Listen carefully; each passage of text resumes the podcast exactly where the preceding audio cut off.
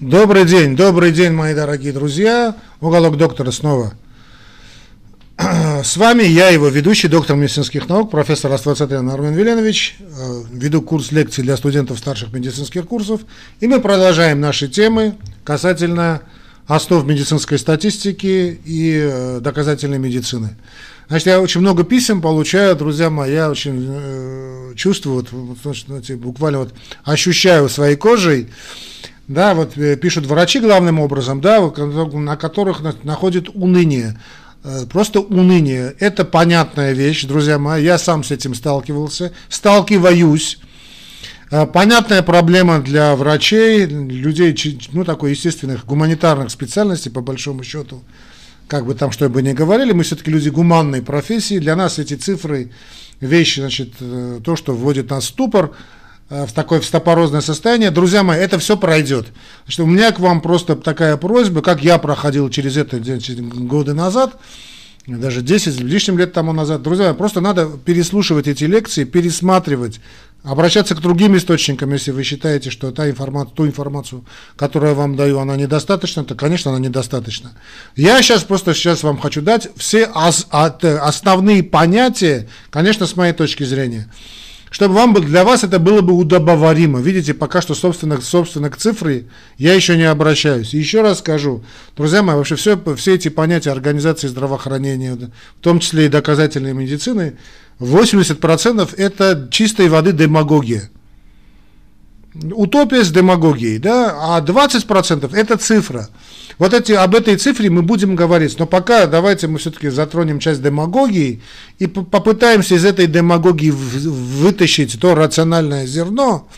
С помощью этого рационального зерна уже мы будем понимать, с чем мы имеем дело, и нам легче будет потом э, клиническим врачам то есть клиницистам, клиническим врачам, клиницистам, да и не только, разбираться в классах рекомендаций, потому что сегодня будем говорить о классах рекомендаций, и мы будем опираться на ту предыдущую нашу передачу, которая касалась пирамиды Кокрейна.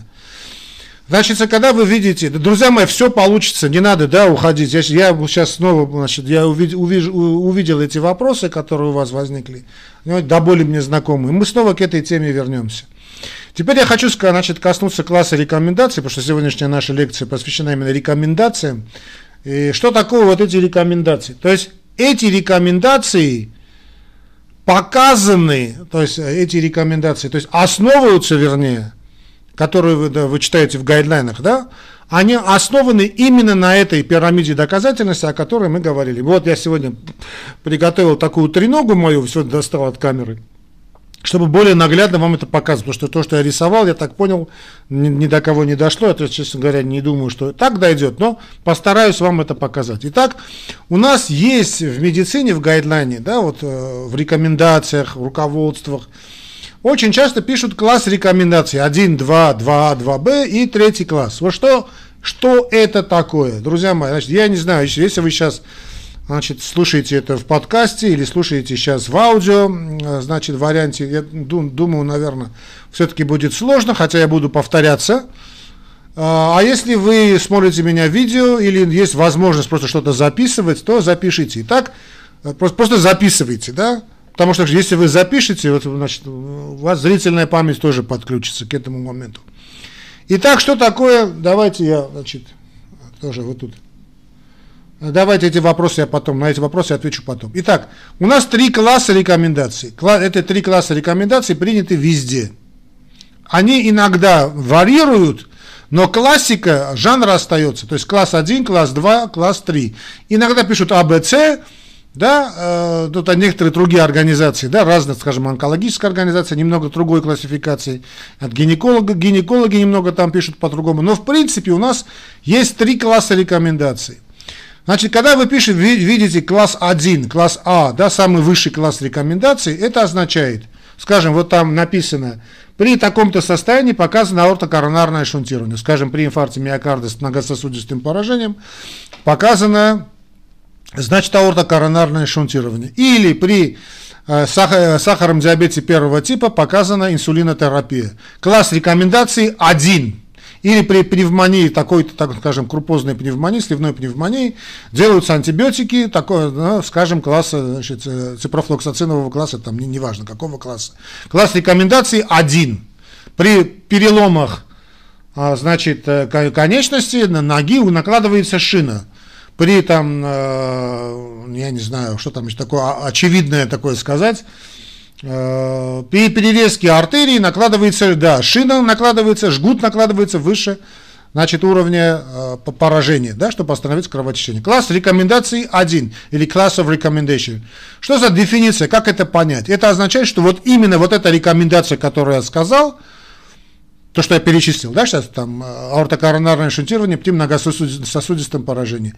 Это всеобщее согласие да, что конкретный метод лечения или вмешательства полезны, эффективны и имеются преимущества. Рекомендация, рекомендация показана, то есть не обсуждается. Этот класс рекомендаций основывается на том, что вот эта вся пирамида доказательности на высокой, на высокой стадии, вот эта пирамида доказательности, именно это получены эти данные на основании, скажем, рандомизированных клинических исследований или метаанализа. То есть, когда вы видите класс рекомендаций 1, это означает, что консенсус специалистов, который опирается, общее согласие э, специалистов, которое опирается на данные высшей, высшего уровня доказательности, пирамиды доказательности, я сейчас снова о ней буду говорить, которая, значит, на самого высокого уровня. То есть класс 1 это такой зеленый цвет. Вот представьте себе вот перевернутый светофор, зеленый цвет – значит можно ехать. Класс 1 не обсуждается. Или там при инфаркте миокарда золотым стандартом диагностики инфаркта миокарда является тропониновый тест. ТА и уже не, не, не суть важно. Тропонин. Все, и он вводится в алгоритмы рекомендаций, указаний и прочее. Это понятно. Теперь следующий свет, свет, знак светофора, он желтый. То есть класс 2, это говорит о том, что вот у нас есть такая коммукация, что называется, Айрджан. Значит, некоторая неуверенность. То есть данные противоречивые. И мы не совсем уверены, да или нет. Тоже основываясь на рандомизированных клинических исследованиях, тоже основываясь на метаанализах и прочее. Понятно, что, скажем, класс 1 он встречается достаточно редко, достаточно редко. Класс 2 сплошь и рядом. Вот в классе 2, то когда нет такой стопроцентной железобетонной уверенности, ну, понятно, что железобетонная уверенность, она никогда не бывает, но э, здесь вот уровень такой, э, знаете, такой квантовой неопределенности все-таки выше. Вот здесь мы не совсем, вы знаете, вот так, мы немного плаваем, да, много или немного, мы плаваем вот этот второй класс, он такой желтый свет светофор, он делится на два. 2А и 2Б. Друзья мои, записывайте, да, записывайте. Вот 2А говорит о том, это самое часто встречающееся, 2А, 2Б. Вот о 2А сейчас будем говорить. 2А говорит о том, класс 2А, что большинство данных и мнений говорит о целесообразности применения данного метода лечения. Вот целесообразно его все-таки делать. Вот лучше делать, чем не делать. Допустим, тромболитическая терапия при инфаркте миокарда. Ну, если, скажем, с подъемом сегмента СТ, тут вопросов нет, но обсуждается, да, вот так скажем, при других вариантах. Хотя сейчас, в принципе, говорят, что при не подъеме сегмента СТ нельзя делать тромболитики, фибринолитики. Но сейчас давайте не об этом. Это то, что мы считаем скорее правильным, чем неправильным. Именно вот вмешательство, которое мы, значит, хотим сделать, это может быть лечение, это может быть какая-то диагностическая процедура, и вы хотите узнать, делать вашему больному или не делать, да, и вы открываете смотрите, написано 2А, то есть в гайдлайне написано, или в руководстве, класс рекомендаций написано, вот что-то надо сделать, в скобках написано класс 2А. Это означает, что скорее лучше сделать, целесообразно вот этот, эту методику применить. То есть целесообразно ее все, то есть лучше сделать, вот так скажу, лучше сделать, чем не сделать. Итак, снова, класс 2А, если вы видите, да, желтого такого цвета, иногда выделяют желтым цветом, иногда желтым цветом не выделяют, но в гайдлайне, если написано класс 2А, это означает, что данные противоречивы, но э, большинство авторов все-таки склоняется в сторону того, что лучше это сделать. Такое преимущество на стороне того, что надо сделать. И это преимущество значительное. Если, скажем, класс 1 это практически 100%, здесь можно, я, конечно, сейчас очень условно говорю, здесь где-то 70-80, от 60 до 80%, 65%.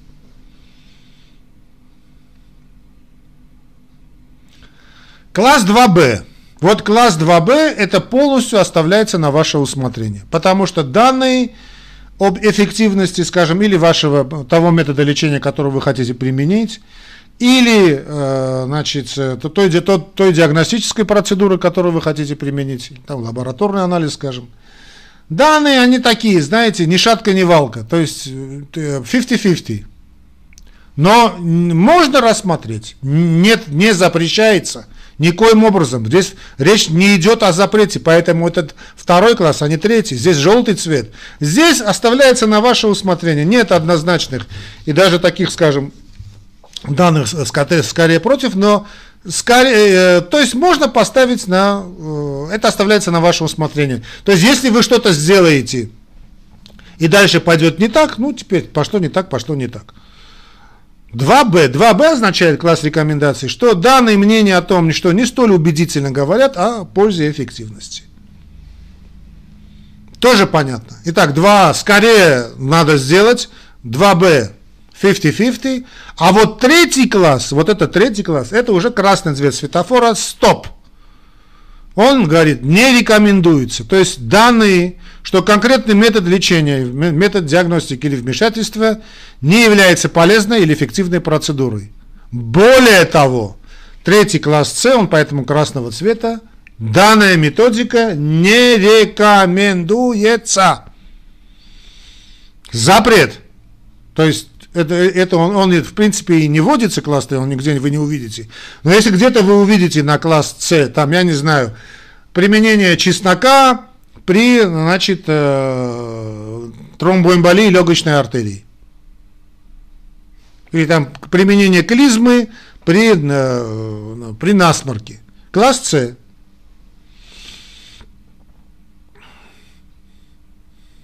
И здесь это тоже не голословно, это не просто экспертное мнение. Это, голос, не, это, этот метод основывается на том, что те исследования, о которых мы говорили, вот этой пирамиды доказательности, да, у нас нет данных в, в, в, пользу, в пользу вашей методики. Или, скажем, у нас нет рандомизированных клинических исследований вообще, значит, у, не, у нас нет ничего под рукой, что даст вам право применить этот метод лечения. Если, не дай бог, значит, у, ну, я понимаю, что всегда можно сослаться на то, что вам так кажется. Да, это, кстати, я ничего плохого в этом не вижу. Я тоже иногда иду на, значит, на такие моменты, когда надо что-то сделать, а у меня нет класса рекомендаций. Ну, бывает. Но надо понимать, что вы сильно рискуете. Поэтому третий класс говорит о том, что не рекомендуется, запрещено, ну вообще можно сказать, запрещено. Это мы, надеюсь, это понятно, да? Теперь о том моменте, о пирамиде Кокрейна, и э, снова я хочу к этой пирамиде вернуться, потому что я увидел, что а как же, где находится метаанализ, а как же критика, это, кстати, абсолютно правильное были замечания. Итак, давайте мы снова, да, и как, кстати, когда касалось вопроса, да, значит, а как, как же делать в случае лекарств. Кстати, в случае лекарств, эта пирамида, она увеличивается, то есть основание этой пирамиды, она увеличивается, потому что там есть еще доклинические исследования, там компьютерная модель существует, испытания на значит, животных, это уже экспериментальные данные, об эксперименте мы тоже будем говорить, э, дай бог, да, у нас будет время, возможность, я об этом буду говорить. Итак, давайте мы снова обратимся к пирамиде Кокрейна, Карчибальда, вот эта пирамида, да, я не знаю, какую использовать. Это использовать, может быть, это, все-таки это использовать, да. Ну вот давайте, вот это вершина доказательности, да, низший уровень доказательности, он самый такой слабенький. Итак, Арчибальд Кокрейн нам предложил пирамиду, ну тут у меня тут треугольник, не пирамида, да, ну представим себе, что это пирамида, хотя это не принципиально, это может быть треугольником. Итак, вот первая часть этой пирамиды, вот эта первая часть, это мнение эксперта. Да, значит, э, значит, зачем была создана вообще эта пирамида? Смысл этой пирамиды доказательности, потому что я вижу, значит, в ваших письмах, в ваших откликах, и мне в личку, да, и при личном общении, значит, ну, а что значит экспертное мнение? Как, значит, как это экспертное мнение? А как же мой учитель и прочее? Друзья мои, все это правильно. Я сейчас говорю о том, что вот эта пирамида доказательности сделана с единственной целью чтобы те методы лечения, которые не прошли горнило доказательной медицины, не прошли горнило научной обоснованности, не применялись, потому что все-таки первое правило, которое мы даем, часть, так скажем, ну, она немножко оспаривается, неважно, это примум ноли ноцеры, то есть не навреди. Смысл, почему Арчибальд Кокрейн, об этом рассказывал в предыдущей передаче, я вижу, тоже отклики были, будет момент, я расскажу вообще, как это все развивалось, хотя я говорил об этом. И снова скажу, значит, смысл был Арчи Кокрейна в том, что он хотел понять, друзья мои, вот что-то, то, что мы сейчас делаем, скажем, эти клизмы, надо делать или не надо делать, есть польза или нету пользы.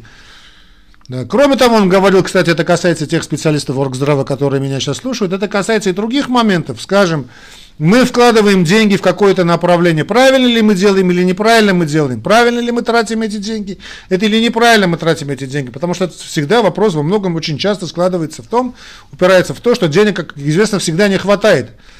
А пряников сладких, э, как известно, не, не на всех не хватает, да, пел Булат Акужева, да? На всех не, всем не хватает этих пряников.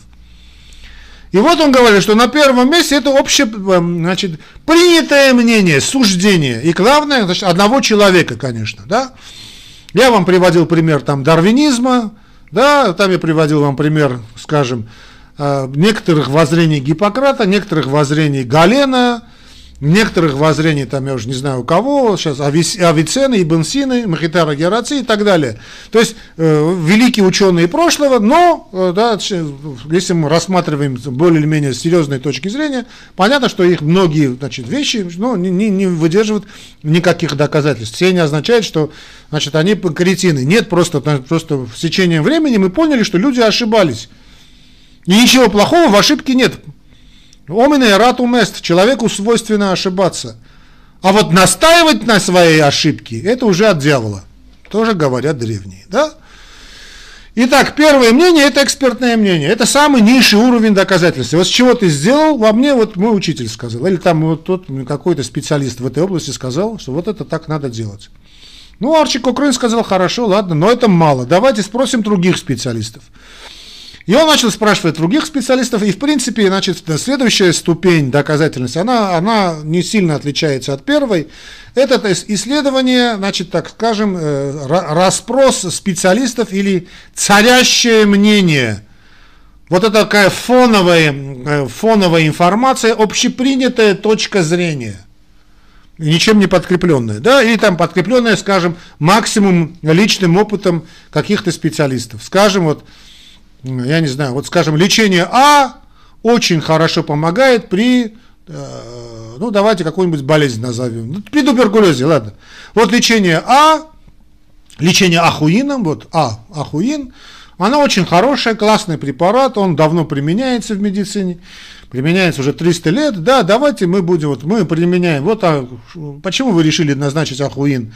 Туберкулезу, а вот мой, мой дедушка э, принимал ахуин, и было все у него хорошо, мой прадедушка принимал охуенно, он тоже не, значит, не болел. А там, я не знаю, ты спрашиваешь, ну, дедушка, понятно, спрашиваешь врачей других, вот все вокруг говорят, а, охуен, это вот такой обалденный препарат, вот это, это следующий уровень. Да, вот у меня, ну, говорит, покажите, вот спрашиваете.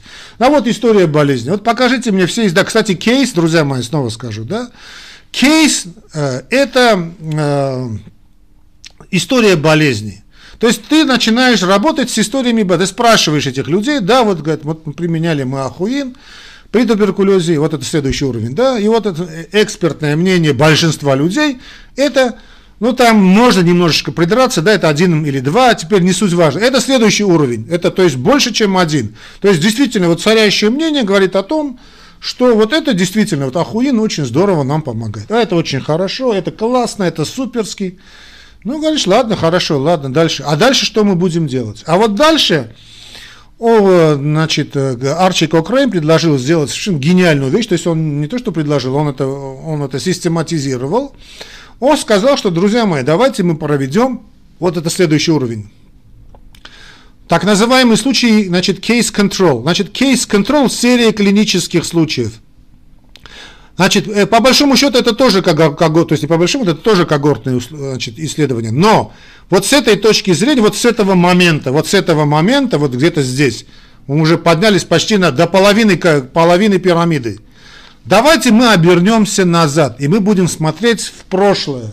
Мы поворачиваемся вот с этой точки и смотрим вниз. Мы смотрим вниз в историю. Мы смотрим архивы. Я называю эту точку, эту точку, вот это, эта точка архив. Я просто вам помогаю, потому что архив, слово для русскоязычной публики говорит много. Архив. То есть мы работаем с базой данных прошедшей эпохи. То есть начинается уже эпидемиологическое исследование. Мы смотрим все, что происходило с туберкулезом и ахуином на протяжении, сколько у нас, 300 лет? 300 лет то, что, что мы даем там, ну, я сейчас, конечно, утрирую, значит, ну, 300 лет. Существуют архивы, архивные записи. Вот смотрите, смотрите архивные записи. Начиная с 2022 года, смотрим все на, назад и смотрим все истории болезни. Ну, желательно, конечно, чем больше мы увидим, тем больше мы посмотрим. И мы убедимся на основании прошлых данных, что да, действительно, Ахуин очень хорошо, то есть, да, охуенно, охуительно, а, значит, сыграл, сработался в с туберкулезом. Вот где-то отсюда. Но мы смотрим назад. Вот мы смотрим назад, и вот так мы смотрим назад. Мы в медицине, вот, это, вот эти исследования, так называемые серии клинических случаев, или серии case control, или случай контроль, или вот архив, то, что я люблю называть это архив. Это все ретроспекция. Мы смотрим назад.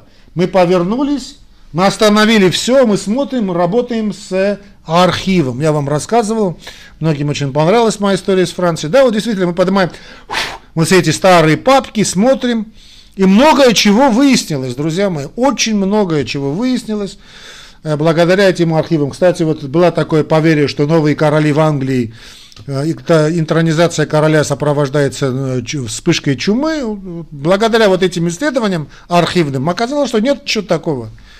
Нет ничего такого, да, или там узнали, что действительно курение сопровождается э, раком легких. Мы узнали почему, потому что смотрели все, что проходит, происходило 2022 года, включительно, да, мы посмотрели все архивы и можем провести э, соответствующий математический анализ, какой сейчас это уже не не об этом, э, об этом, если, дай бог, все получится хорошо, я с вами буду говорить. Но вот с помощью вот серии клинических случаев, этот control, мы можем говорить, смотря назад, мы можем, скажем, сказать, что вот, друзья мои, да, действительно, вот Ахуин дал или не дал того результата, который мы думаем. Или, вы знаете как, вот все-таки что-то непонятно, вот, знаете, мне трудно сказать, все-таки архив, да, Наверное, все-таки там в 19 веке не так хорошо писали. Наверное, слово туберкулез тогда называли чехотка. Наверное, это был не, была не чехотка.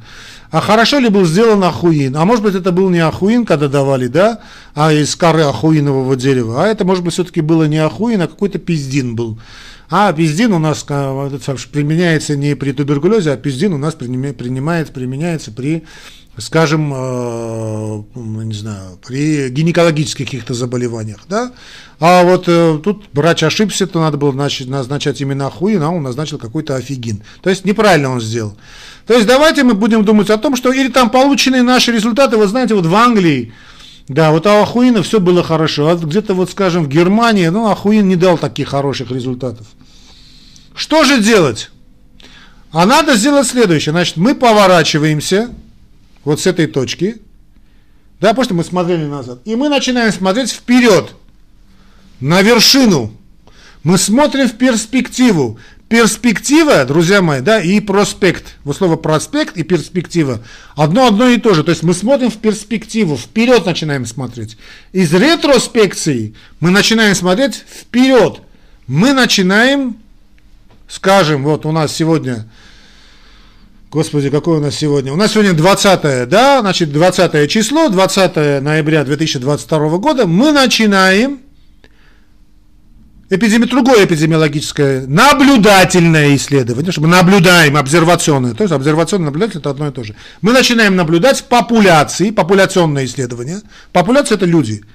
Мы начинаем популятивные, популяционные исследования в перспективе, вот с сегодняшнего дня включительно, все случаи туберкулеза и все случаи, скажем, нашего ахуина. Никому ничего не говорим, то есть, то, есть, не то, что никому ничего не говорим, мы просим все клиники, которые занимаются вот этими делами, нам посылать э, значит, результаты своих исследований. И делаем follow-up, то есть наблюдаем, э, допустим, будем наблюдать вот эти э, когортные исследования, проспективные, да, когорта, то есть нас и когорта, нас интересует что? Нас интересует когорта людей, связанных с туберкулезом. Это когорт, это популя, когорт это часть, вот ну, пусть будет батальон, да, когорт это военное такое значит, подразделение в римской, древнеримской армии. Вот популяция, да, вот какая-то популяция нас интересует, популяция больных туберкулезом. Есть какой-то вмешивающий фактор? Есть. Вмешивающий фактор – это, э, значит, ахуин. Есть люди, которые не ахуин получают, а какой-то другой пред. Да, конечно, есть. Давайте мы будем смотреть в когортах, и мы будем не, значит, не вмешиваемся мы. Мы сделаем эпидемиологическое исследование. То есть это не наше дело наблюдать. И мы наблюдаем, как это все проходит. И говорим, что мы закончим наше исследование. Вот мы начали 20 Э, дека, э, ноября 2022 года мы закончим, ну, допустим, да, 20 ноября 1932 года. Через 10 лет мы закончим наше исследование. И чтобы разобраться с этим а, значит, ахуином и туберкулезом. Я вам приводил пример предыдущую значит, нашу историю, простите, связанную с фрамингемским исследованием. Фрамингемское исследование после смерти Франклина Делано Рузвельта – Фраминг, городе Фрамингем, Гарвардская медицинская школа работала с ними, чтобы узнать, какие факторы риска влияют на развитие гипертонической болезни. А мы сейчас, начиная с сегодняшнего дня, будем смотреть, наблюдать за всеми случаями туберкулеза и возможным вмешивающим фактором, который является наше лечение ахуином. Смотрим на 10 лет вперед. Ну, допустим, я сейчас говорю, конечно, все это очень условные сроки я называю. И мы наблюдаем. И мы наблюдаем, да.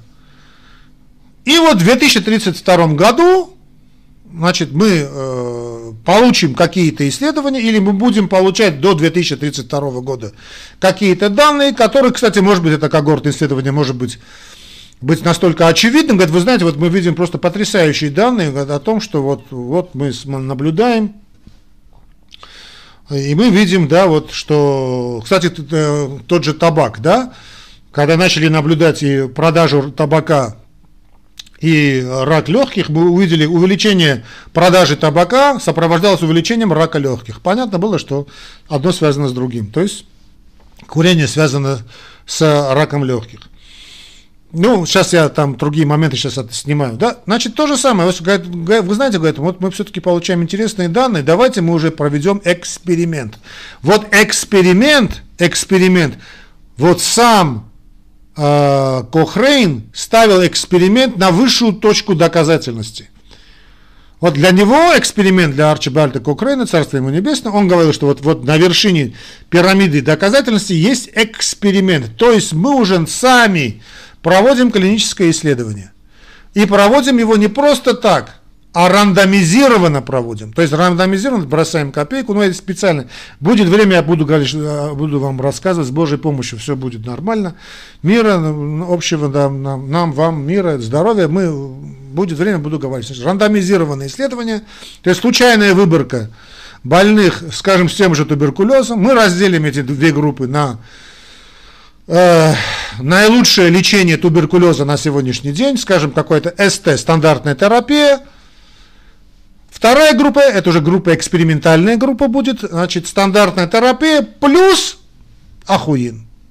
И будем смотреть рандомизированно. Конечно, проведем ослепление, это двойное слепое метод исследования, двойное слепое значит, э, исследование. Это означает, что мы будем, а, то есть не будут в курсе того, что, то есть они знают, что они участвуют в эксперименте, но они не будут знать, они дают, значит, э, стандартную терапию и плацебо, или даю стандартную терапию и ахуин. Потому что плацебо тоже должно быть. Ну, в идеале.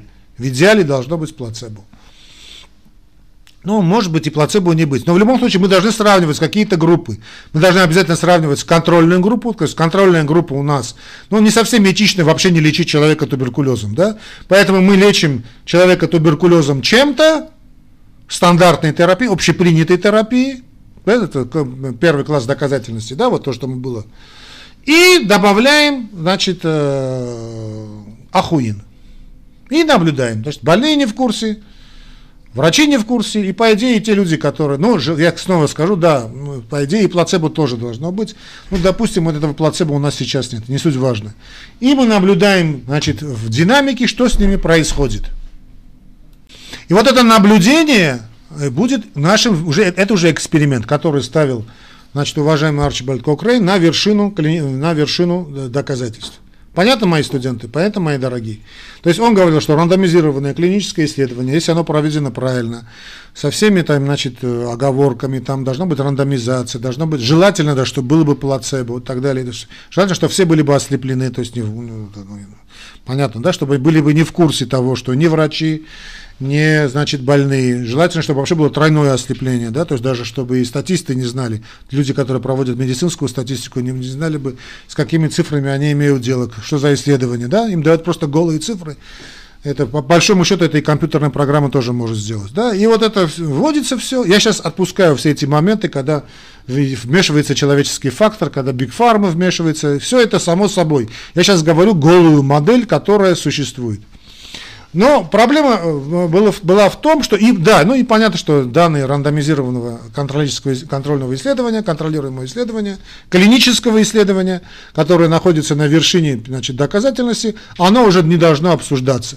То есть это мы берем как истину в последней инстанции. Мы здесь видим, что человек, идет полная минимизация человеческого фактора. Здесь, если был какой-то э, полностью человеческий фактор, здесь человеческий фактор сводится к нулю. Ну, буквально к нулю. То есть человек здесь уже нам не нужен. То есть это, и, конечно, и плохо, и с другой стороны, ну, боремся со субъективностью. Вот это была логика Арчибальда Кокрейна. Понятно, что это очень, все очень дорого, это все занимает огромные ресурсы, это и не только денежные ресурсы, но вот эти человеческий капитал, человеческий ресурс вкладывается, и время, самый главный ресурс, да. Но э, момент был следующий, когда Арчибальд Кокрейн это предложил в конце 80-х годов, рандомизированных клинических случаев было раз-два и обчелся. Там 10, 20, 30 рандомизированных клинических исследований было. Ну, может быть, не более 100 к этому времени. Не, это очень, очень сильно, очень сильно, причем я это говорю, значит, э, ну, это конец 70-х, вернее, начало 80-х. Эти РКИ, их была величайшая редкость. Ну, довольно громоздкая система, как вы поняли, все это надо делать. Очень строгий дизайн, должны быть очень сильные контролируемые органы, контролирующие органы, этический комитет должен быть подключаться и так далее, и так далее, и так далее, и так далее. Но уже к концу своей жизни было стало, значит, Кокрейн понял, что количество таких рандомизированных клинических исследований стало чрезвычайно большим. И он, значит, в, одном из, в одной из своих последних работ писал, что обязательно требуется editorial, то есть критическая оценка написанной статьи. И если вы откроете крупные значит, медицинские журналы, опять я оставляю в стороне влияние Pharma, значит, коррупционные составляющие и прочее, да, на, в общем, на все эти публикации. Все это правильно, все это правда, но сейчас давайте мы закончим с азами, а потом будем уходить значит, в дебри э, человеческой подлости. Да, значит, здесь он говорит, что на, над рандомизируемым, контролируемым исследованием, то есть продолжение этой фактически, да, вот над рандомизированным клиническим исследованием должно быть что-то, которое критически оценивает это рандомизированное контролируемое исследование. Потому что каким бы оно бы ни было бы хорошим, всегда можно найти, и это правильно, надо найти какой-то минус в этой статье. И здесь надо сказать, что Кокрейн не был оригиналом, да, те, кто застал советскую эпоху, да, и сейчас это правило существует, это не, не что иное, как рецензия, или, а, значит, как это, рецензия и оппозиция, нет, значит, оппоненты, да, оппонентная статья, но те, кто проходили через диссертации, знают, знают, что на уровне апробации это рецензия, дальше это уже идет на уровне защиты, это уже апробация. По большому счету это одно и то же. Значит, рецензия и значит, э, оппоненция, а оппонентная статья это одно и то же. То есть критический взгляд на написанную статью. Потому что если, кстати, тут я хочу сказать некоторым товарищам, председателям ученых советов, Друзья мои, значит, значит, если вы, э, я тоже через это проходил, да, значит, э, друзья мои, значит, если оппонент и рецензент ничего не нашел, да, значит, ну, он не, он не провел нормальную рецензию. Ну не, так, ну, не может быть, понимаете, к любой статье можно найти очень серьезные погнали. А, если у вас какая-то отрицательная рецензия, если отрицательный отзыв, это не означает, что научная работа потеряла свою э, какую-то актуальность. Отнюдь. Э, отнюдь. И сам Арчи Кокрейн об этом говорил последние годы своей жизни. Давайте мы над рандомизированным клиническим исследованием поставим editorial, поставим рецензию. И если журнал опубликовал рандомизированное клиническое исследование и потом написал editorial, цена доказательности увеличилась. Мы имеем рецензию на эту статью, и она должна быть желательно, то есть не то, что она обязательно должна быть отрицательной. На то и она и оцен, оценка этой статьи. Понятно, что можно указать сильные стороны, но сильные стороны уже и так указаны. Надо, надо выделить отрицательные стороны. И не надо обижаться, это научная работа. Ничего плохого в этом нет. Более того, это, когда мы находим какие-то ошибки, какие-то погрешности, мы не, мы не хороним эту статью, а наоборот, мы эту работу, даже рандомизированную клиническую работу, а не то, что, скажем, обычную диссертацию, поднимаем на уровень выше доказательности.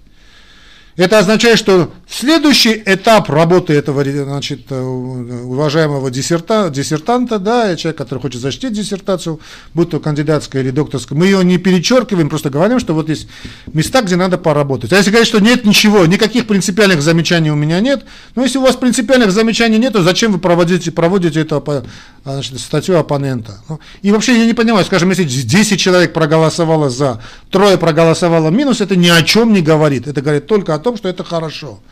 Статья должна проходить именно большинством, а не абсолютным большинством.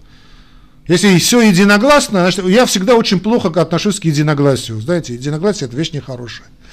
Ну вот, и сам Кокрейн сказал, что, друзья мои, давайте мы здесь над статьей поставим все-таки рецензию. Рецензию, да, все-таки editorial.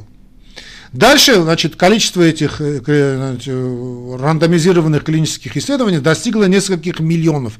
И сейчас вот эта база, когда, я сейчас боюсь ошибиться, по-моему, э, около 10 миллионов рандомизированных клинических исследований прошло вот за эти 30-40 лет. То есть, ну, ну, давайте мы представим за, за эти 30-40 лет миллионы исследований рандомизированных. Фактически мы должны были вылечить все болезни. Однако этого не произошло. Поэтому следующее, э, следующий этап – это критически оцененные темы. То есть это, грубо говоря, синтез всех данных, которых у нас есть по э, конкретной теме. У нас конкретная тема туберкулеза и конкретная тема, скажем, того же ахуина. То есть еще выше это уже не обзор одной, одного рандомизированного клинического исследования, а нескольких. А если мы еще применим систематический обзор и применим, применим данные так называемого метаанализа, метаанализ это у нас будет вершина всех вершин. Но здесь я хочу вам определить, вам, значит, вам, вам сказать следующий момент. Друзья мои, когда мы доходим до самого высшего уровня, вот мы надстроили да, нашу пирамиду, то есть высшая точка – это метаанализ. Метаанализ с систематическим обзором, по своей сути метаанализ, систематический обзор – это тоже ретроспективное исследование. Потому что вот с этой точки мы начинаем смотреть вниз, обратно. Мы начинаем смотреть назад. То есть эксперимент уже закончен. Мы анализируем прошедшее. Это как серия клинических случаев, которая была здесь у нас. Мы фактически смотрим вниз, и метаанализ, если что иное, как случай контроль, но рандомизированных клинических условий. То есть это анализ анализов. Вот это есть метаанализ. Метаанализ, включая, конечно, обязательно здесь, э, обязательно мы должны смотреть и рецензии на это дело, да, и вот результаты метаанализа, То есть метаанализ позволяет что такое? Значит, допустим, мы можем резко увеличить количество наблюдений. Скажем, мы э, от двух-трех тысяч случаев туберкулеза в метаанализе может появиться 200-300 тысяч человек. Все исследования по туберкулезу на планете Земля – это метаанализ за последние 20-30 лет. И потом, потом мы будем систематически делать обзоры. То есть каждые 5 лет скажем, или каждый год мы будем опять освежать все наши данные, данные по пройденному пути. Вот это есть систематический обзор. Теперь, если вы дослушали до этого момента, я снова хочу ваше внимание э, вернуться к классу рекомендаций и дать рекомендации. Те рекомендации, теперь вам стали понятны эти рекомендации. То есть, когда мы говорим, что какой-то метод лечения имеет класс рекомендаций или, как, или там, диагностическая процедура, имеет класс рекомендаций номер один, это означает, что про эти вся, вот эта вся горнила вот на самой верх, верхотуре, то есть рекомендация показана безусловно и на основании систематических обзоров, метод данных, рандомизированных клинических исследований, этот метод лечения, он, скажем, вот, ахуин при туберкулезе, абсолютно показан, безусловно показан, метаанализы, э, систематические обзоры, рандомизированные клинические исследования говорят за этот метод исследования. То есть класс номер один, если вы прочитали где-нибудь, не обсуждается. Класс один это по большому счету и есть золотой стандарт. Золотой стандарт или лечение, ну если это, скажем, динамика, да, скажем, динамическое исследование, там коронография является золотым стандартом диагностики инфаркта миокарда, допустим. Хотя нет, сейчас золотой стандарт это у нас тропонин. И там э, золотой стандарт, не знаю, воспаления легких является рентгенография грудной клетки. Ну, допустим, да. Ну и так далее. Это рекомендация, это показано и прочее. Значит, все, не обсуждается. Зеленый свет – Желтый свет – это второй класс рекомендаций. Второй класс рекомендаций – данные не столь однозначные. Данные 2А и 2Б. 2А – это э, преимущество за метод диагностики, достаточно большое. Оно, так скажем, э, качественное да, преимущество. То есть э, такое конституционное большинство, если хотите, скажем, приблизительно две трети мнений складываются в пользу того, что большинство данных мнений говорят о пользе и эффективности. Вот консенсус скорее за 2А. Вот если видите рекомендацию 2А, и там желтая рекомендация 2А, это означает, что да, это не один, не один, но скорее и очень хорошо скорее да. То есть общепринятая вот такая точка зрения, что да, действительно это очень хорошо. 2Б, вот 2Б уже не так все однозначно, как, уже не говорю как один, э, тут уже не, не, не качественное, не конституционное да, большинство, это скорее да, чем нет. Но здесь оставляют на ваше усмотрение. То есть можно рассмотреть данные мнения, которые царят в медицинской литературе, не столь убедительно говорят его эффективности. То есть можно рассмотреть, а можно и нет. И, наконец-таки, класс С, ой, прости, ну там, если есть АБЦ, есть АБЦ, есть класс 1, 2, 3, но все-таки класс 1, 2, 3 встречается чаще. Третий класс рекомендаций – это красный свет, это стоп.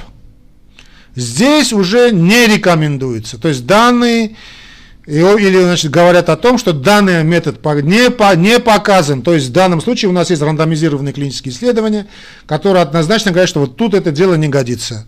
Или вообще не было проведено никаких там серьезных клинических исследований, что и они не могут нам, значит, если не было ничего проведено, мы не сказать о том, что это показано, мы не можем. Или более того, есть данные, говорящие о том, что этот метод лечения или диагностики может принести вред. То есть класс С или класс 3, не 2С, а АБЦ, а класс 3 говорит о том, что этот метод не показан. Данные или всеобщее согласие, что конкретный метод лечения или диагностики, или ну, вмешательства не является полезной или как, как, какой-либо эффективной, а в некоторых случаях даже может нанести вред. Поэтому данная методика лечения, вмешательства, диагностики, как хотите, ну, вмешательство это или лечение, или диагностика, да, не рекомендуется. Класс 3. Вот и все, что я хотел сказать, друзья мои. Касательно класса рекомендаций. Я понимаю, что мы снова и снова будем возвращаться к этой теме, потому что есть момент эксперимента, как проводить эксперимент, где у нас фильтрация, то есть где фильтрированная информация, где не фильтрированная информация, где у нас эксперимент, что же делать с лекарствами, да, и так далее. Мы будем еще говорить. Я думаю, что если вы будете пересматривать эти передачи, многое станет понятным. И э, просто пересматривайте. Раз 10, 20, 30, 50, 100 надо, 100 раз переслушайте. Все станет намного понятнее. Всего вам доброго, дорогие друзья, до новых встреч. Не забывайте поддерживать наш канал не только морально, но и материально. Как это сделать? Э, можно. Можно по-разному. Можно через Сбербанк онлайн.